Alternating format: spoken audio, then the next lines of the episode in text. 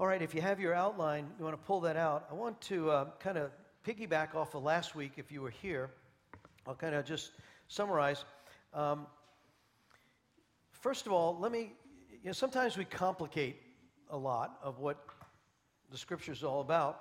And I asked last week, so what is God's plan? Amen. Who said that? Yay, Nancy. You were here listening. Praise God. You are God's plan. You know, we get all this, well, what about this? No, no, no. Long before the world was ever created, God the Father, the Son, and the Holy Spirit said, We, let us create man in our image, right? And there was a us in this. It's always been about family. And they sat down and said, We're going to have a family, and you're it.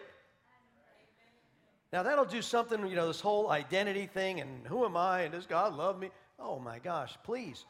So, in order to execute a plan, remember there were several steps to a plan. First, you have a plan. What's the goal? The goal is you. Okay, that is a strategy. And I use the analogy you're going to go to the beach.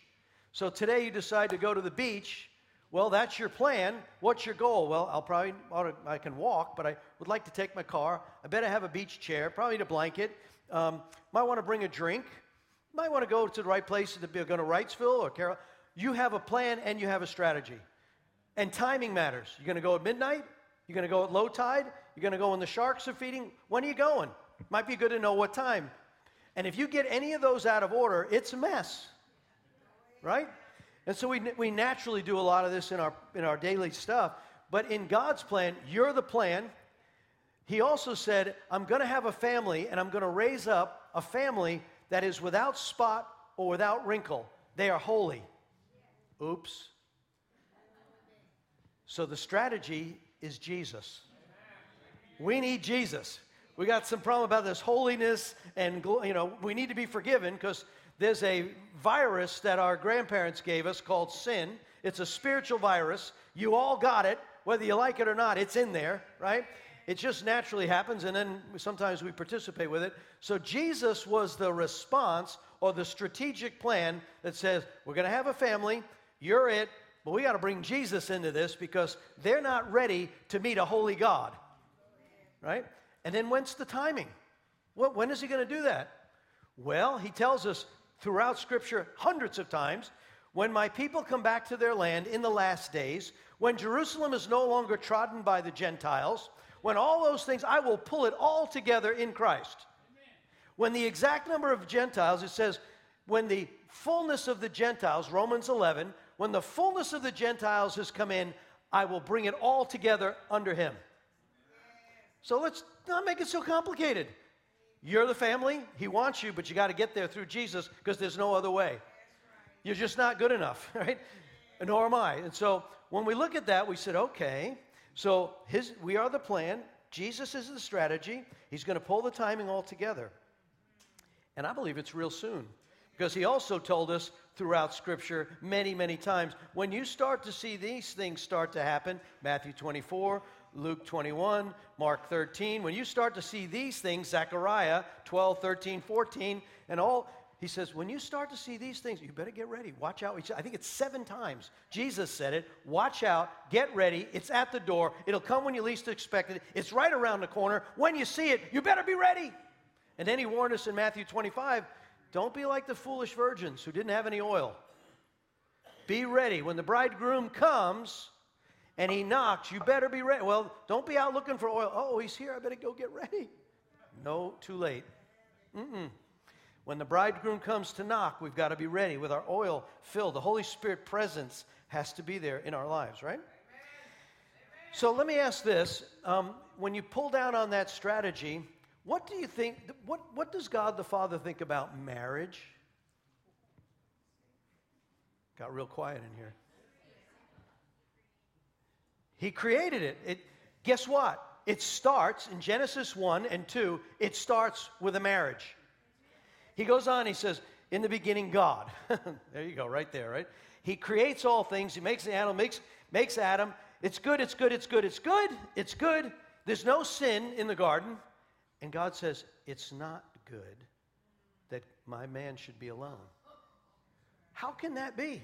How could it be that everything that's good with no sin, but it's not because I know this guy needs help, so I'm going to create a helper, right? So he creates the helper. It starts in Genesis, and guess what? It ends in a marriage. At the end of the book, and throughout, there's this place where he speaks of, in, in uh, Revelation 19, he says, There's going to be a marriage supper. Blessed are those who are invited to marriage supper of the Lamb. Blessed. You ever get a wedding invitation, right? You know the time and the place, and you dress up. It says, and the bride is making herself ready. Well, who's the bride? You. The father said, I'm going to fashion a bride without spot or wrinkle for my groom, my son. She's going to be something. And she's making herself ready, it says in Revelation 19, by the good deeds. The garments she will wear are the good deeds done by the holy people of God. And so we know that he cares about marriage. In fact, if you look at a couple of, I, I looked up these definitions. I said, Lord, what is marriage? What is betrothal, engagement? What is adoption? And what is a wife? Now, you might say you could probably figure those out yourself right now. But marriage is a legal and formal union or a covenant between two people. I didn't like this part. Historically, it was between a man and a woman. okay, that's just me. Historically, it's, it, it's not historic, it's more than historical. Hello? It's a covenant that was planned, right? That's why the devil is so, he works so hard at destroying the family and relationship and covenant. So, marriage is a legal and formal covenant between a man and a woman. Well, then, what's a betrothal? What's the engagement process? The formal engagement or an agreement for two to be married is the betrothal. To understand this properly, here's what the rabbis tell us out of the Talmud we look at an engagement, well, we get engaged, we plan to get married, and if we want to break it, give the ring back and it's over. That does not work that way in the historical Talmud. Historically, the Hebrews, the way, when you are betrothed to be married under the Hebrew culture, that's as good as a marriage. In fact, the ring and the exchange is there. There's an agreement, your covenant. In God's eyes, you are married, even though you still live not together. You haven't set the timing for the fulfillment under the huppah, coming together in the agreement where the consummation of the marriage. But remember the story with, with Joseph, right? And Mary. He was betrothed to Mary. And he decided to put her away privately when she's, tells, when she's with child. So there's a divorce. There's a literal divorce that has to happen in the breaking of a betrothal or an engagement. And that's the way God sees you. Once you come to Christ, once you're signed on the dot, I belong to Him, and your spirit man is alive in Christ, you have been betrothed to the Father's Son.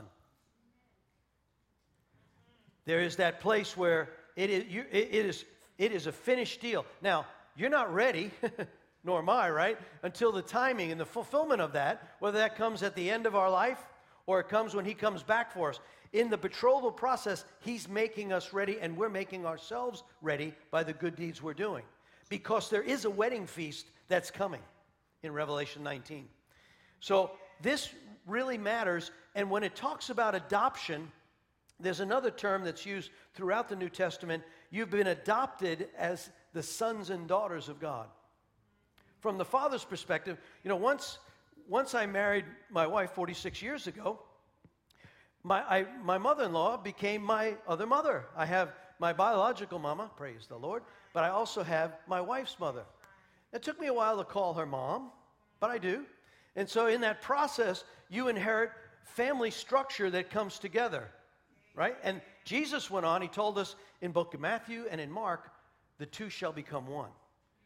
I read last week, we'll read it again in Ephesians, this is a mystery how the two are joined, right? Together, and they become one. It's the same with Christ and his church. So let's look at your outline. I want to start, and if you'll open your scriptures, open up the sword here to Ephesians chapter 1. I love to hear the turning of pages, but if you have your phone, that's okay. and oftentimes Jim is so good about putting Ephesians and all the scriptures up. It will be in Ephesians 1, beginning in chapter 1. The bride of Christ, the wife of the Lamb. He says that in both in Ephesians, speaks of the wedding feast that comes in Revelation 19. You have always been, I'm reading at the top of your outline, first paragraph, you have always been the focus and his plan. Before the world began, he was going to have a family, and he put the plan in place. Why? To capture your love for him. If we would freely belong to God's dearly loved Son, his promise was to pour out his glorious grace on us and adopt us into his family. This Father will love you as much as he loves his Son, Jesus. I think it was David Archibald at the men's group Monday. I don't know if you remember this, David. He kind of locked in on that verse. It says, Wow, that hit me. Jesus, lo- God the Father loves me as much as he loves Jesus. Just kind of settle that for a minute. Most of us don't go there. You got your issues, maybe identity, you don't know what I did, or I wasn't good. You know, stop. He says in John 17, the Father will love you as much as he loves his son Jesus. Now that'll that'll do something to your heart, right? Woohoo! Glory to God. What does that look like? It looks really awesome. Okay, Ephesians 1, let's look at chapter 1 and verse 1.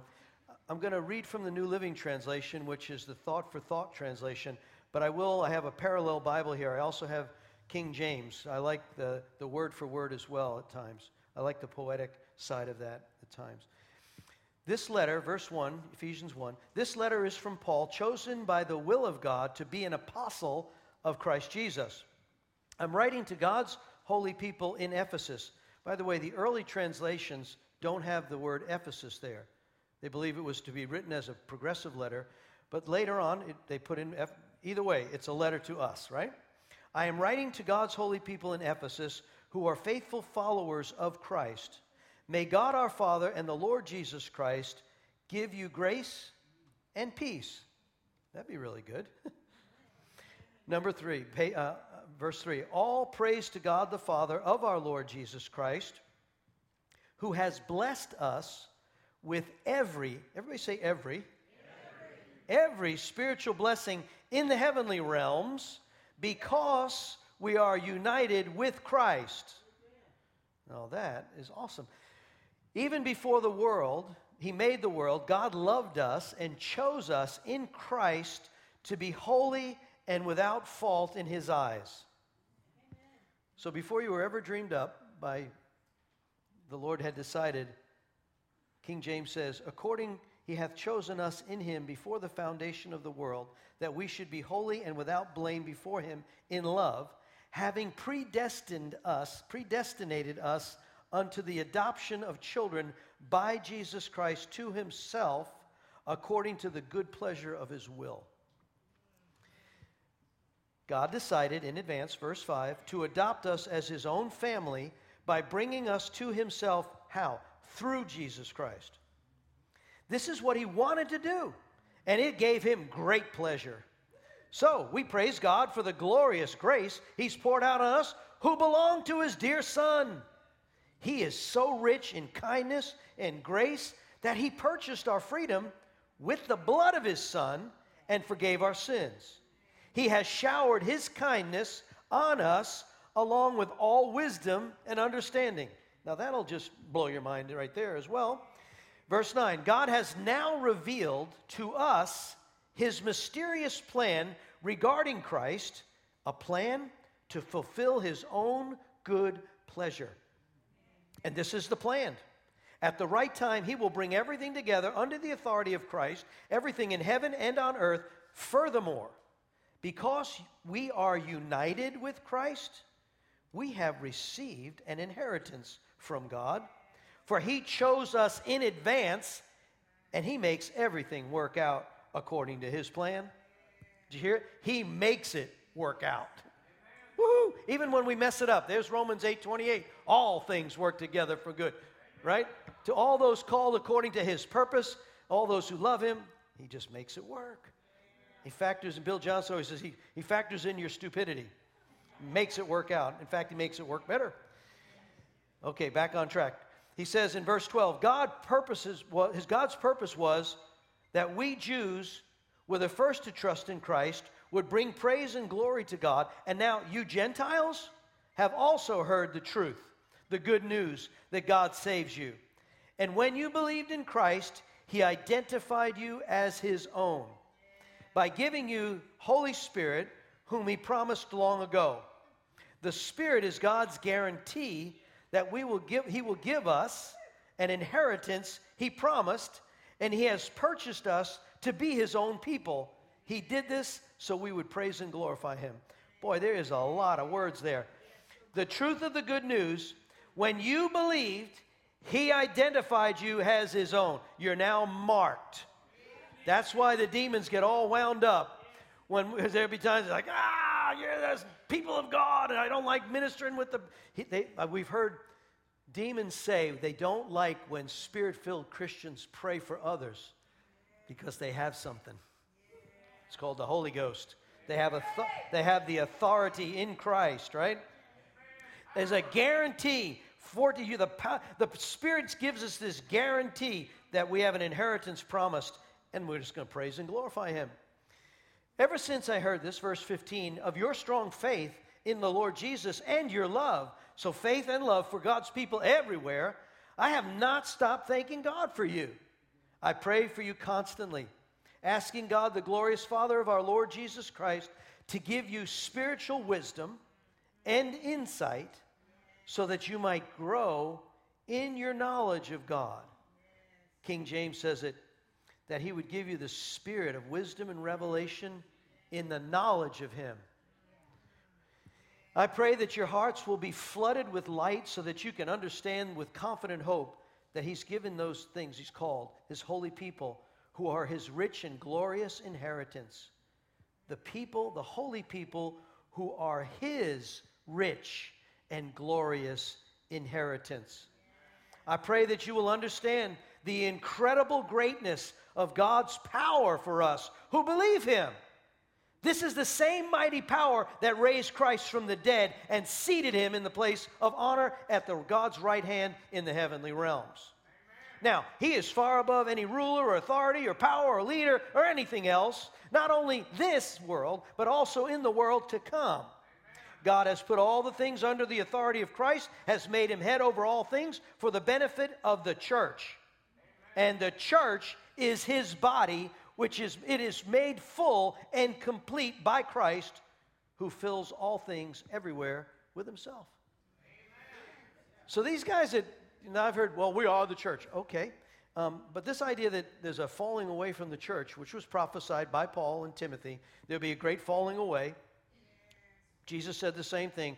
The falling away must come first, right? And then, so this thing about the church, but he also told us in Hebrews 10 do not forsake the assembly of yourselves together, especially as you see the day of the Lord drawing near.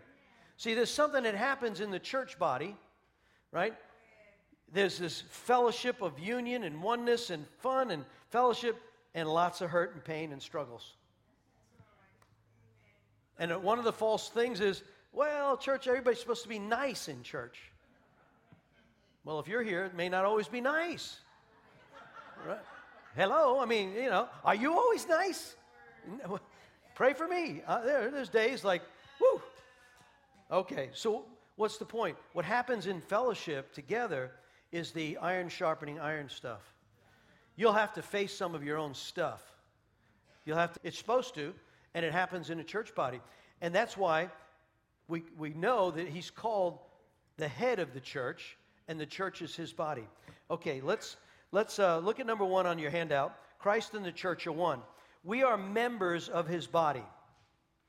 We are his flesh and his bones. Whoa. You're the, you ever hear that? You're the, you're the Jesus on earth. You're the skin of Jesus on the earth. That's, we hear that often. Well, let's, let's look at Ephesians chapter 5. Just kind of turn to chapter 5 and let's unpack this oneness with Christ and the body of Christ.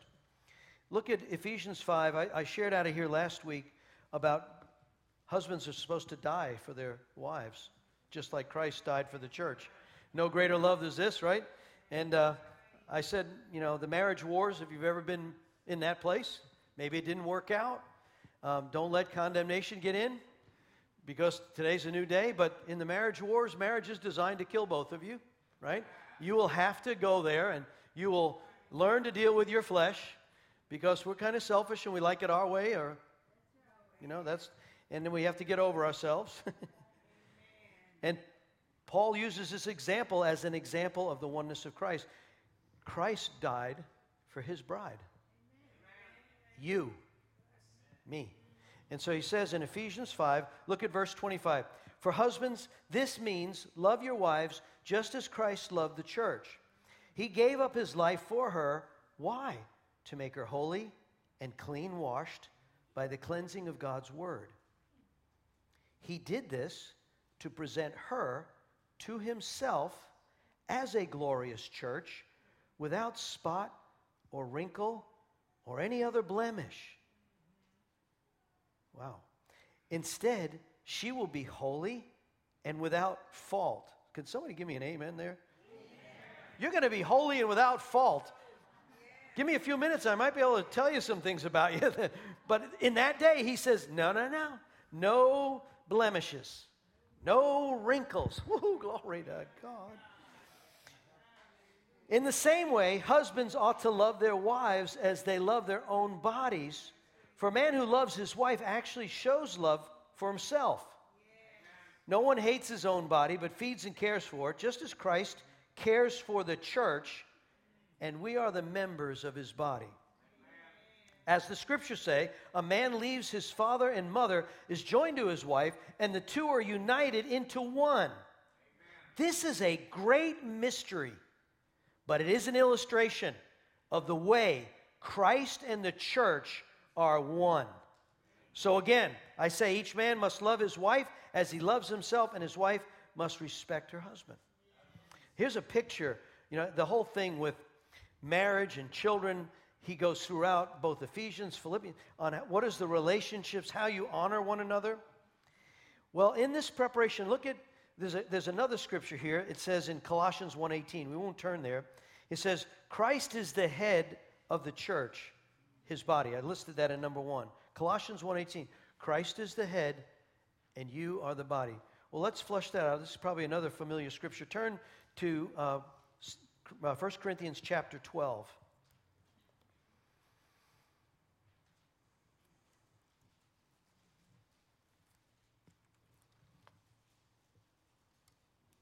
In 1 Corinthians 12, we, we've shared often from this, and the first is the gifts of the Holy Spirit that are listed there. He deals with uh, the gifts that come from the Holy Spirit. He deals with administrations that comes from the, uh, Jesus. That's in uh, 1 Corinthians 12, 5. And then he deals with the operations that is a gift from the Father. I won't unpack that again, but th- then he lists the nine gifts of the Holy Spirit wisdom, knowledge, discernment, faith, healing, miracles, tongues, interpretation, tongues, and prophecy. So he lists the gifts given by Holy Spirit. Why do you have them? Why are you to pursue them? So that you can build and edify the church, it says in verse 7. So you are to pursue those gifts. And so why? Because he's going to build his church. He's going to build the body of Christ. Like yesterday, I came home, there were prophetic words that were, yeah, four different words, all consistent to me, that just helped me, anchored me down, like, wow, God. And so there's something about in the gifting when, it, when, you, when, when you're in the mix of a body of believers that are operating in the power of the Holy Ghost, He operates in. He'll highlight you, you'll get a word. He can do it through the written word, the oral word, the, He can do it through song sets, the laying on of hands. There's all of that. And so we know that he says you're the body. Look at chapter uh, 12 in 1 Corinthians. Look, let's pick up in, in verse 12. So 1 Corinthians 12 12. The human body has many parts, but the many parts make up one whole body. So it is with the body of Christ. Some of you are Jews, some are Gentiles, some are slaves, some are free, but we all have been baptized into one body by one Spirit, by and we share the same Spirit. That's why we need to be careful about judging other churches, denominations, small groups, parachurch. Be careful of that. Yeah, you can. Ju- we'll know them by their fruit. I understand that. We are to make those kind of judgments, but be careful that you don't become judgmental, because the bride has a lot of parts. Some are. It says the uncomely things are covered up, and the hand can't tell the, the, the foot, I don't like you. That's dumb, right? So he's, look, we are the body of Christ. And therefore, it's all together. And as far as Jesus, the, the kingdom of God looks down and he sees the church in all of its parts, says, That's my body. That's my bride. She's getting ready to know me in a fullness. So be careful of any critical stuff. Just, I know, it's tough sometimes. But anyway, there, there's this place where he says, and he puts the body all together. He talks about how the body comes together. Verse 27 and all of you together are Christ's body, and each of you has a part. And here are some of the parts that he has appointed. Now, this goes into Ephesians, right? The fivefold ministry part of Ephesians 2. He says apostles, prophets, teachers, miracles, gifts, healings, leadership, languages, helps. These are examples. He says, not all like that, but you should earnestly desire. He says in verse 31 you should earnestly desire these most helpful gifts. Let me show you the way to life is best of all. Okay? So now, so there's this place where the body of Christ. Now turn, let's look at the preparation. Where I'm going with this one is in the oneness of the preparation, what is it going to look like in that time of the marriage feast? So turn to Revelation 19. We touched on this last week. I'm just going to hit it for a moment. In Revelation 19, we talked through the book of Revelation. We got to the place where the church is now coming back. The second coming of Christ is about to come down. All of what's happened in the tribulation hour and the Antichrist, and it's about to be the shortest war and the end of all this junk that's happened. He says in verse 7, Revelation 19 7, let us be glad and rejoice and give honor to him for the marriage of the Lamb is come, and his wife has made herself ready. New Living says, Let's be glad and rejoice. Let us give honor to him, for the time has come for the wedding feast of the Lamb, and his bride has prepared herself. She has been given the finest of pure white linen to wear, for the fine linen represents the good deeds of God's holy people. Write this, the angel said to me. Blessed are those who are invited to the wedding feast of the Lamb. And he added, These are the true words that come from God. So let me ask you a question. Um, is there a difference between a bride and a wife? Yes. What's the difference? The wedding ceremony, right? your bride, you're all dressed up, you're going, right? And uh, the wife is one who's already been betrothed, gone through the betrothal process, and has had the covenant blessing, the exchanging of the vows, and the consummation of the marriage, right? And so, you guys are looking at me like I'm strange, right? right? Okay. And then you kind of go back. Now, I want you to go with me for a minute. When you first came to Christ, you probably were, there's all different emotions on this. Some could not be quiet. It's like, I got the truth. Everybody needs to know it. And you're a little, you know, overboard maybe. um, and, and I'm not sure that that's bad. It's not. It's like excitement, but you know, there's, there's wisdom in the application of it. So, but if I go back and I think about, I met this lady when she was 16, right? I knew her for, was it five years before we got married? Right? I couldn't be married. I went to a military college and you couldn't be married. So we were so anxious to get married. On graduation day, I stand there and I get my nuclear diploma. I get my commission in the Navy as an ensign. And in the, in the evening, I got my bride. We did a military wedding. It, it was one of those, the swordsman, the whole deal. And man, it, it was, and I tell you, the, the, the crowning glory for me that day was that. It was not because we had waited a lot. So, but as I think back, we, we, you look at our pictures and our scrapbooks, right? When we were 16 and 17, 18, and it was like, oh, Lord, wow. My mom remembers, yeah. She's like, I remember, you know, staying out late. My, I would come back on the weekends from the military school and get, get Liberty. And my dad would say, Our house closes up at midnight.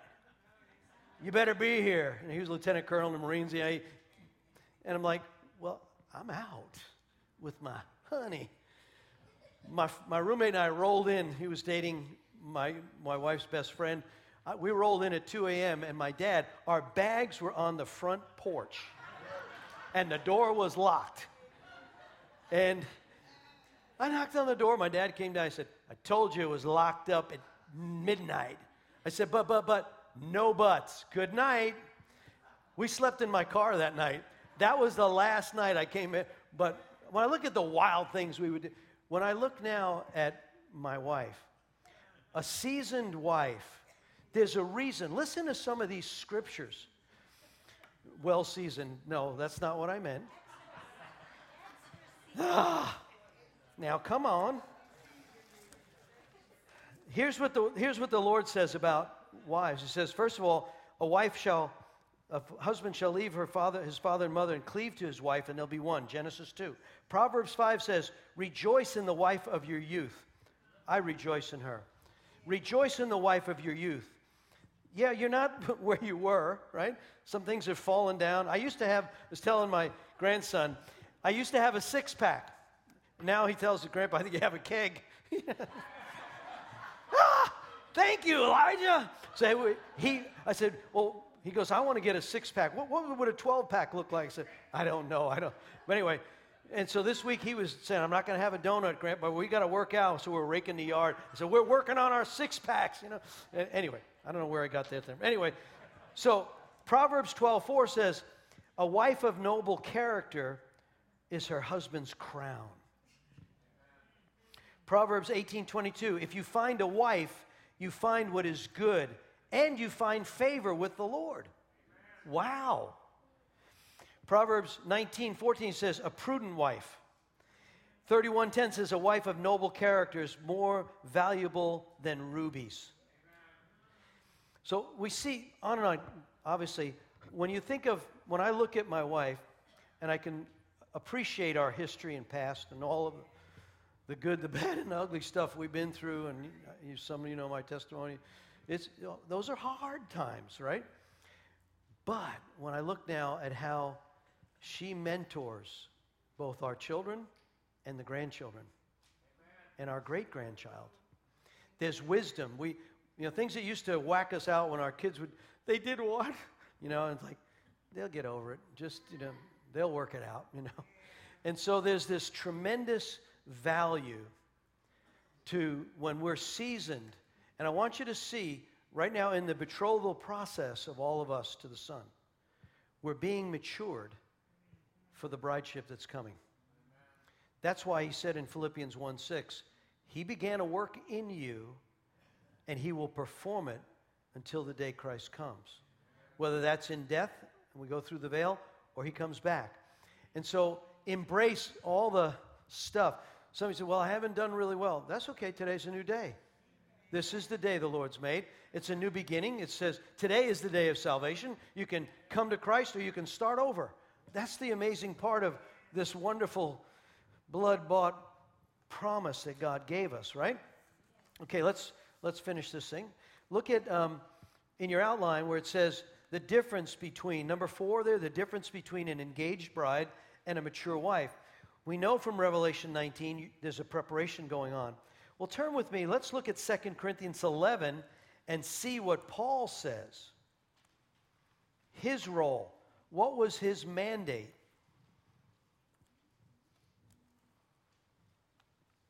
2 Corinthians 11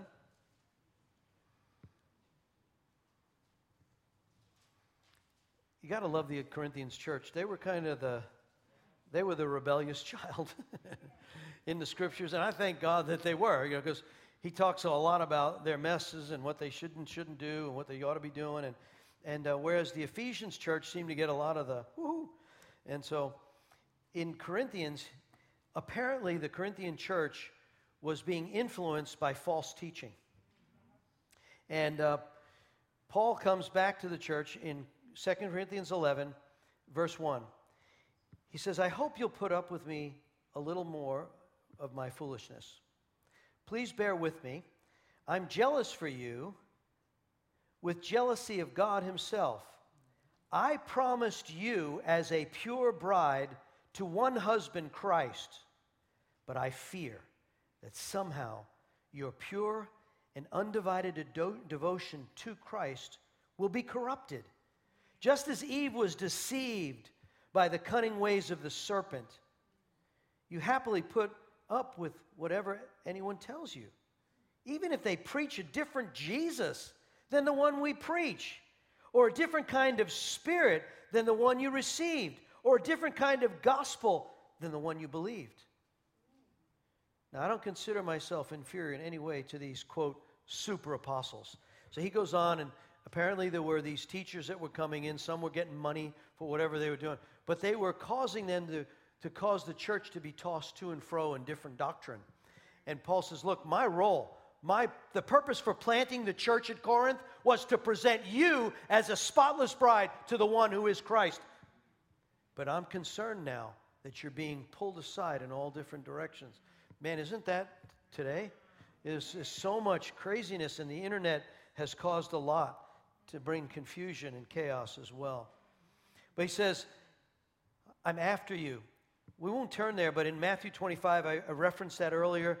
The 10 virgins with oil in their lamps, and five were ready and five were not.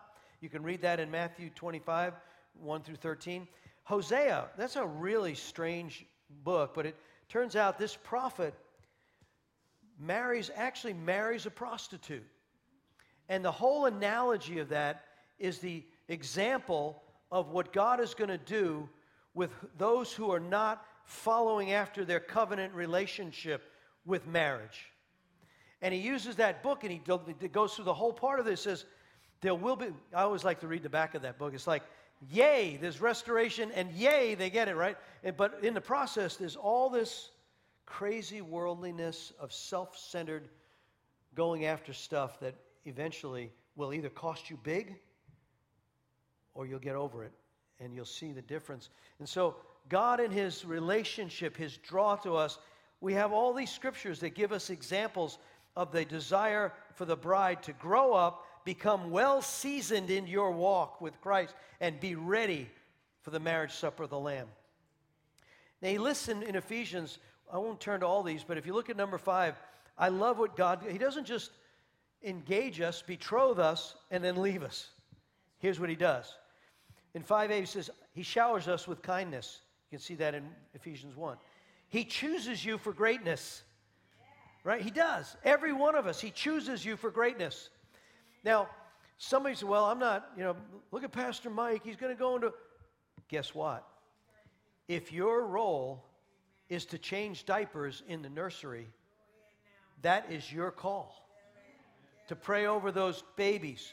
When I think of Linda Goodman and what she does, how many years she's taken care of generations of our babies that have now grown up. She prays for them and she, she's there. She'll be the, probably the last one to leave this site. When I'm leaving, she'll be there cleaning up. Yesterday, as we had this teaching on angels, and uh, it, was, it was amazing.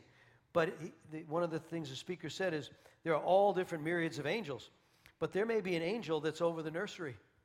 And that angel's just really happy to be there with those five babies because that's his call from God. If God says, You do this, and that angel says yes, or God says to you, You do this, whether it's to travel the nations, or it's to go teach Sunday school, or to throw out the trash, if that's the call, then God says, Well done, my faithful servant.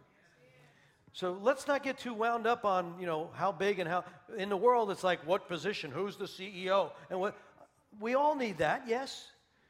But what is your role?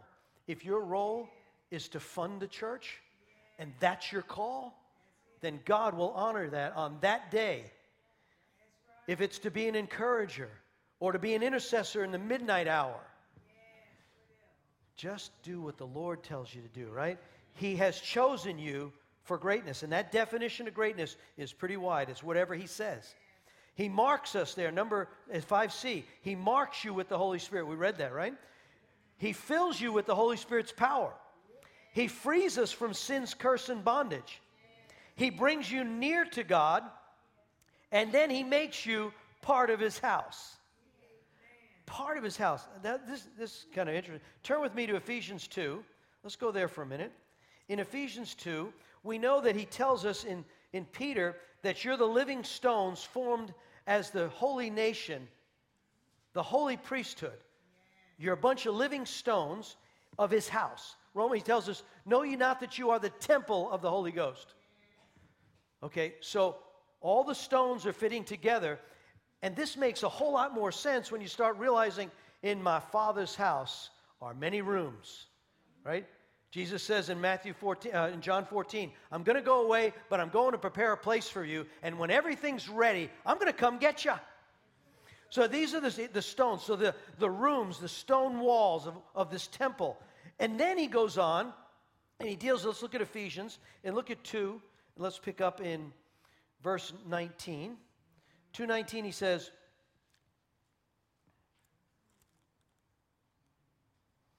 So now you Gentiles are no longer strangers and foreigners. That's good news. You are citizens along with all God's holy people. You got a citizenship. So where's your citizenship? What's your passport look like? Belongs to Jesus Christ, betrothed. That's why the devil looks at you and says, You carry a passport that's engraved with heaven. The Lamb's blood has marked, right? He says, So you are a citizen. You're part of God's family. Together, we are his house, built on the foundation of the apostles and the prophets. And the cornerstone is Christ Jesus himself. We are carefully joined together. I like that word. I looked it up carefully. It's like well, it's like the stone has etchings, right? That stone's got to fit perfectly in the wall of the temple. And so your rough edges, they're getting ground off. You're going to have to go through this you're going to get this ground because it's got to fit. You know, you ever see a mason when they do it? They got to cut it. We just had tile work done on our house. They had to get it just right. You're being carefully built and fitted. We're carefully joined together in Him, becoming a holy temple for the Lord. Through Him, you Gentiles are also being made part of this dwelling where God lives by the Spirit. Turn to 314. Just kind of go to the next chapter. 314 he says this. Paul writes Ephesians 3:14, "When I think of all this, I fall to my knees and I pray to the Father, the creator of everything in heaven and on earth. I pray that from his glorious unlimited resources, what is that? I pray that from all his glorious unlimited resources, he will empower you with an inner strength through his spirit. Then Christ will make his home in your hearts as you trust him. Your roots, they're going to go down into God's love, and they will keep you strong through all the storms of life. You're going to be that oak planted by the river, right? 18, he says, And may you have the power to understand, as all God's people should, how wide, how long, how high, how deep his love is. May you experience, you might want to underline that. May you experience, King James says, comprehending, understanding. May you experience the love of Christ. Though it's so great to understand fully, it's just too great. Then you'll be made complete with all the fullness of life and the power that comes from God. Now, all glory to God who's able through his mighty power at work within us to accomplish infinitely more than we would ever ask or even or, or think. Glory to him in the church and in Christ through all the generations forever and ever. Amen. Whew. So you are part of God's house. And then we read, and you live as one with Christ. Think about this. That's why he said, Know you not that your body is the temple? Can you attach your body that's holy to something unholy?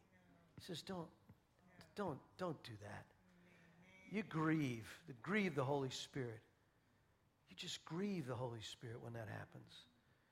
God, help us to be empowered in such a way that we recognize in all the fullness of this revelation that we're walking in preparation, the temple that's being formed up. He says, So live as one with Christ. Number six there, well, then, what does he want from us? What is he expecting? What is the revelation, or what is the, the, the good deeds that are being done? Well, I listed a few there, and Ephesians covers them in chapter 4 and on to 5 and 6. One, what does the body do with him? Since we're the body of Christ, what should the body be doing? Well, there should be a unity in our commitment. There's a oneness, right? Spiritual gifts operating. If you don't know what your gifts are, maybe you're new to this, or maybe you've practiced these gifts, but maybe you backed off on, get some new fire. Put yourself in a position. Go out with Ron and those guys for Street Angels, right? Whew. There's a, come to House of Mercy every Thursday, 12 o'clock. People come in and they need prayer, and the number of prayers increasing. You'll have an opportunity to exercise those gifts. Go stand at Lifetime, or 40 Days for Life, in intercession. You'll get a lot of honks of yay, and you'll get a few other things flashed at you. In that process, you'll start to understand I'm standing for Christ, I'm standing in that place. Eh, what I'm saying is exercise your gifts.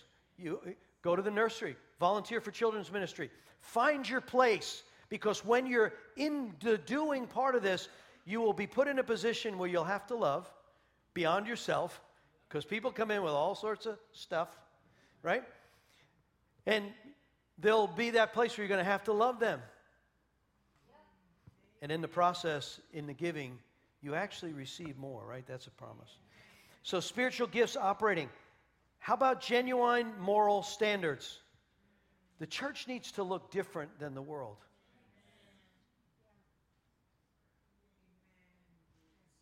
Hello?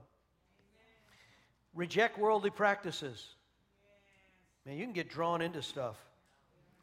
Mutual submission and love as family. Sometimes you got to love people that aren't very lovely. Today's uh, Jennifer LeClaire devotion, my wife and I do, was love those that you've offended or pray for those that you've offended and pray for your enemies. Whew, glory to God. That's that can be hard, right? Especially those that have really, really brought a wound or hurt, taken some things that are precious, those who have been abused. There's, there's something about letting that go. Mutual submission is love. And then fight the enemy. Ephesians 6, put on the full armor of God. Because you can't do this you can't exercise your gifts. You can't love. You can't be committed. You can't walk in a moral high, high standard unless you put on the full armor of God and face the enemy. And there's times when it's just like, Pastor, I'm like, I'll just be transparent for a minute. Yesterday, I said, this one of the words was, "Man, I see a real big angel behind you." I said, "Really?" I, have never, I have never seen. I, I sense atmospheres. I don't know about you, but I can walk in a place and I can feel darkness or witchcraft or the joy or the presence of the Lord, and you all do it also. There was a moment in our worship this morning. Did you see it? Also, it was during that Praise the Lord song when the when the family was just in worship, and all of a sudden the hands went. I looked across, hands got up. Some people stood up. There's that moment where all of a sudden the Spirit of God descends, and there's a unity in spirit, right? And we know that's like, whoo, and that's a rip and ripe environment to come into open battle against the enemy for oneness for is that place where I don't know what happened, but I just felt like God, right? And so, in the midst of this, he said, "Look, I, I, I see this angel behind you, and he's big, and he's in his 30s." I said, "Okay," and he looks. Um, he's got not a sword; he's got a spear, and it's a long spear and it's ornate, it's carved. And the angel is sitting there and he's got a sharpening stone and he's very serious and he's sharpening right behind. And I'm like, whoa.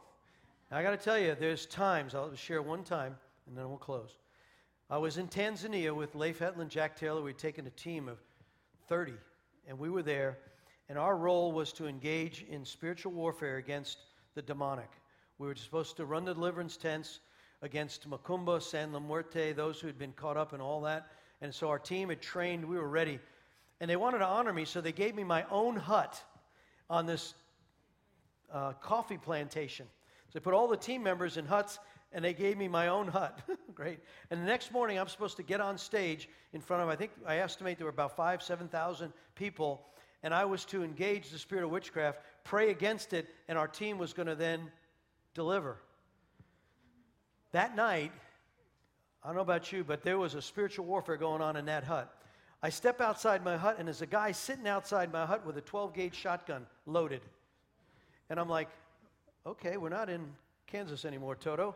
Um, why are you here? He goes, well, sometimes people come in in the night and they raid and they, and they rob. I'm here to make sure you don't get hurt. I said, I think that's good. Stay right there. But then I went into the hut. I'm saying, okay, Lord, how did I get here? These people, we're going to go tomorrow, and this is, we're going into war. It's going to like, we're going to hit the beach, the beachhead. And we prepared. But I got to tell you, Lord, I don't want anybody hurt. I don't know what we're going to engage with. Um, and I felt the devil just kind of speaking like, Who do you think you are? You're going to go and you're going to do what? Don't you know that I can kill you? And these are things in my head. I'm not hearing audible voices, but these are like, and I'm like, okay. Now, I've preached spiritual warfare, but I tell you, there's where the rubber meets the road. Do you really believe what you're talking about? Where you're like, yeah, okay. So I pull out the word, Psalm 91. I said it out loud. Those who live in the shelter of the Most High shall dwell under the shadow of the Almighty. Those who declare that He is God. No evil shall befall your dwelling place. He will spring every snare the fowler. Goes on, right? So I, I and then I'm like, okay. Lord, Luke, Luke chapter 10. In no way can the enemy harm you. You will step on snakes and scorpions and you will crush them. Like, so I'm, what am I doing? The soul man is hearing the spirit man reading the Word of God, and that Word of God is active, it's alive, it's sharper than a two edged sword. It'll cut between soul and spirit, and it's able to separate those things. That, so, what's happening is I'm getting like, yeah, yeah, yeah. That's what God said. And so you put us here, God. We're coming here. We've invested. We're under the covering of those that are here. We're under Leif. You told us to do this. You're not going to. I went to bed and slept like a baby. But I'm telling you, you're all going to have to fight. You're going to have to put on the armor. I know your situations are all different, but unless you, we battle not against flesh and blood, but principalities and powers of darkness in the high places. Put on the whole armor of God, the helmet of salvation that's ever to guard your thought life. Put on the shoes of the gospel of peace that you can walk in the gospel. Put on the belt of truth, which is that spiritual truth that is in you, right? Take the sword of the Spirit, which is the active word of God. Take the shield of faith, which is able to quench the fiery darts of the devil. And then put on the breastplate of righteousness, which is the blood of Christ. That's the armor of God. That's our faith walk. And so you all got it. When you get in that battleground place, you got to stand. That's where the reality of who you are in Christ and your identity. But you can picture I am a, a betrothed bride, that I am going to a wedding feast. I am dearly loved, and He loves me as much as He loves Christ. Therefore, I can stand and I can do what He's called me to do because He loves me. You are the plan. You've always been the plan.